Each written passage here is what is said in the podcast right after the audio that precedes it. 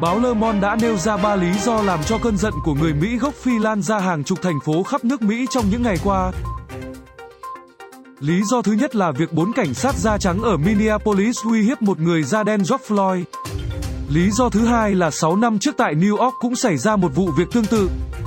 Nạn nhân Eric Garner cũng đã nói tôi không thở được trước khi chết. Lý do thứ ba, George Floyd và Eric Garner không phải là những nạn nhân da đen duy nhất tử vong trong các cuộc đối chất với cảnh sát Mỹ. Các cuộc biểu tình từ thành phố Minneapolis đã lan khắp cả nước, buộc nhiều thành phố phải ban lệnh giới nghiêm cũng như triển khai lực lượng vệ binh quốc gia để đảm bảo an ninh. Một thanh niên đã bị bắn chết khi một kẻ lạ mặt nổ súng vào đám đông biểu tình tại thành phố Detroit. Trong khi một cảnh sát liên bang cũng thiệt mạng gần nơi biểu tình ở Oakland. Các cuộc biểu tình có nguồn cơn từ những vụ bạo lực cụ thể của cảnh sát, nhưng chúng cũng diễn ra trong bối cảnh đại dịch lan rộng. Và những người da màu, đặc biệt là những người lao động nghèo, phải hứng chịu những thiệt thòi khi kinh tế bị dịch bệnh tàn phá.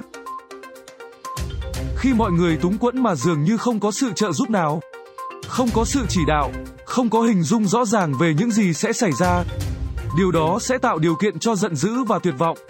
Tất cả hình thành sự bất ổn. Một trợ lý giáo sư nghiên cứu về người Mỹ gốc Phi tại Princeton cho biết, tôi sẽ không ngạc nhiên khi thấy kiểu phản ứng này ở nhiều nơi trong vài tháng tới. Những áp lực kể trên không phải là lý do duy nhất biến nước Mỹ thành một thùng thuốc súng. Hồi giữa tuần, một số nhà báo đã bày tỏ lo ngại về Bugalu, một phong trào cực hữu của Mỹ. Những thành viên phong trào này kỳ vọng, thời tiết ấm áp hơn sẽ tạo điều kiện cho những cuộc đối đầu vũ trang với lực lượng hành pháp và đang thúc đẩy một cuộc nội chiến Mỹ lần hai. Một số nhà báo cho rằng, trong bối cảnh đại dịch đang chia rẽ đất nước, phong trào này có thể góp phần thúc đẩy bạo lực lan rộng trên đường phố Mỹ. Theo bình luận viên của thời báo New York, khi xảy ra tình hình bất ổn trong nước, các tổng thống Mỹ thường sẽ tìm cách hạ nhiệt căng thẳng. Đó là lý do các vụ bạo động thường dẫn tới cải cách ở Mỹ, dù chúng gây thiệt hại đáng kể cho cộng đồng nơi chúng bùng phát. Theo một nhà nghiên cứu, thay đổi sẽ được thực hiện khi những người biểu tình tạo ra tình thế buộc những người nắm quyền phải thực sự hành động để đem lại ổn định đúng nghĩa.